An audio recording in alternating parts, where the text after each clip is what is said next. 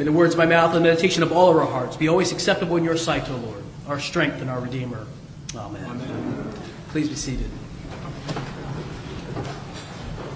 I ask you to bear with me today. I've been fighting through this cold and I sound um, quite horrible, but if you can stand it, I'll do my best. Um, I wanted to tell you about a tragic case this morning of mistaken identity that cost a young woman her life.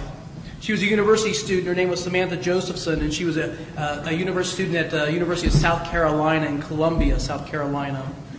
She was out with her friends one night, late at night, and decided to call it quits. And so she um, she did what a lot of people do. They she uh, called for an Uber, um, said her goodbyes to her friends, and went out and stood by the corner to wait for her ride to appear. In case you don't know what Uber is, it's what's called a ride sharing app. Um, it's really a private taxi service. And anybody who has a smartphone can download this app and you can um, enter your credit card, and in a few moments, you could get a ride from wherever you're going, like a t- taxi cab, anywhere basically in the world, you can find these Ubers. And on the other side of it, if you um, happen to be somebody who wanted to drive uh, like a taxi service in your own car, you can um, sign up and in a few minutes have an account set up and, and just go out from here before the day's over. Your own car could be your, uh, your private taxi service. And so this is what Samantha Josephson did. She, um, she called for an Uber ride. And um, late at night, she goes outside of the, of the bar, wherever it was she was, and um, stood on the side of the street corner and um, uppulled a black Chevrolet Impala. Um, and she assumed it was a ride, and she gets into the back of this and drives away. The driver of the car was not an Uber driver, but he rightly assumed that this young woman standing on the street corner was waiting for one. And so he pulled up and played the part. The CCTV footage showed Samantha Joseph getting into the back seat of what later would be identified as Nathaniel Rowland's car, and it was the last time that she was seen alive.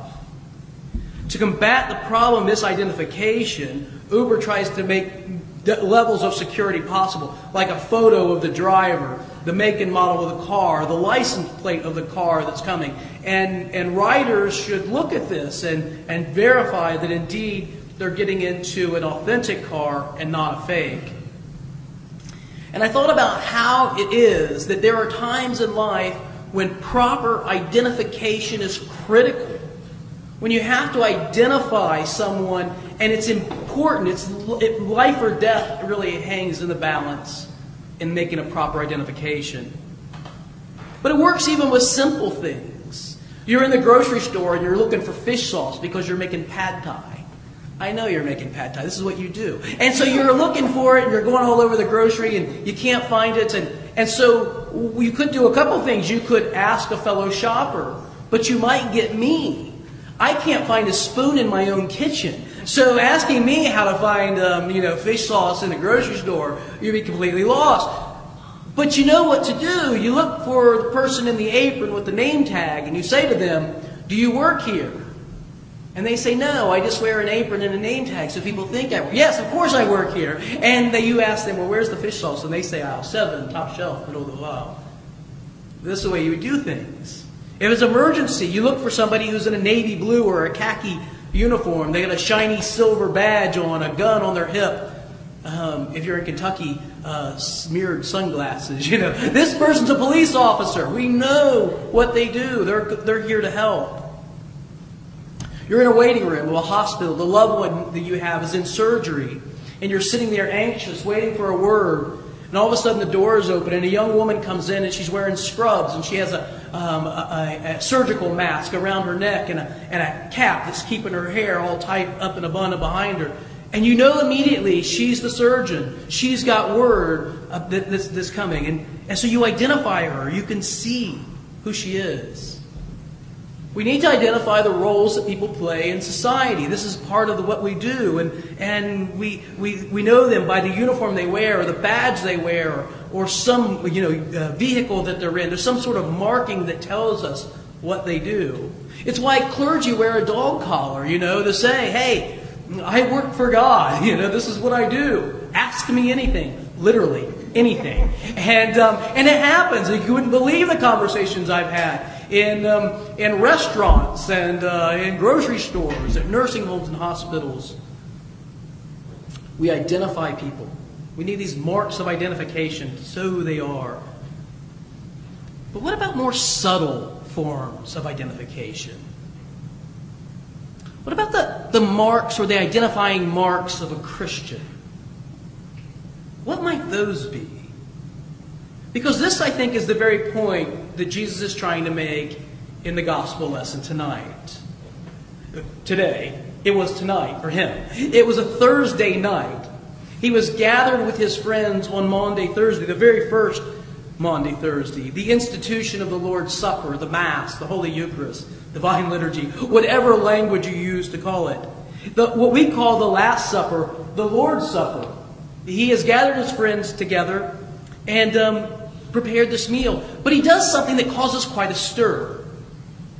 He gets up and he takes a bowl of water and a towel and he wraps the towel around him and he begins to wash the feet of his friends. It's kind of a dirty job because men wore these uh, really crude sandals in, in his day, and, and, the roads were just trampled down dirt, and so feet were really dirty. And, so washing feet was really a kind of a gross job. It's nothing that somebody would aspire to. You know, hey Jerry, I heard you're going to Penn State next year. What do you major in? I was thinking about foot washing. You know, no, nobody does this, right? This is not a, it's not a job you want to do. In fact, it doesn't take any really great skill set. It simply requires humility, the willingness to bow down and actually do it. And so Jesus washes his friends' feet. And three things he tells them then. First, what I've done, you should do. Second, I'm going away. And third, I leave you with a new commandment. Now, setting aside the part about I'm going away, which we know to be his ascension, right? I'm going to, uh, not just his death, but I'm going away, death, resurrection, and ascension. I'll be gone. He leaves two ethical imperatives, two things that people have to do, clear guidelines, oughts, Discipleship comes with a sense of duty, of obligation. It also implies a binary choice. That is, you either will do this or you will not do it. There's not a third way. Friends of mine, Jesus says, disciples, I give you this choice before you. Either you'll follow this this way or you will not. What is their duty? What's their obligation? You should serve one another in humility, and you should love one another. Jesus washes feet, a menial task, a, a, a, thankless job, a job for the lowest form of servant. And he says to his friends, What I have done, you should also do. Just as you should do it, he says, kathos in Greek, just as I have done, you should also do. In the exact same way. Just like me.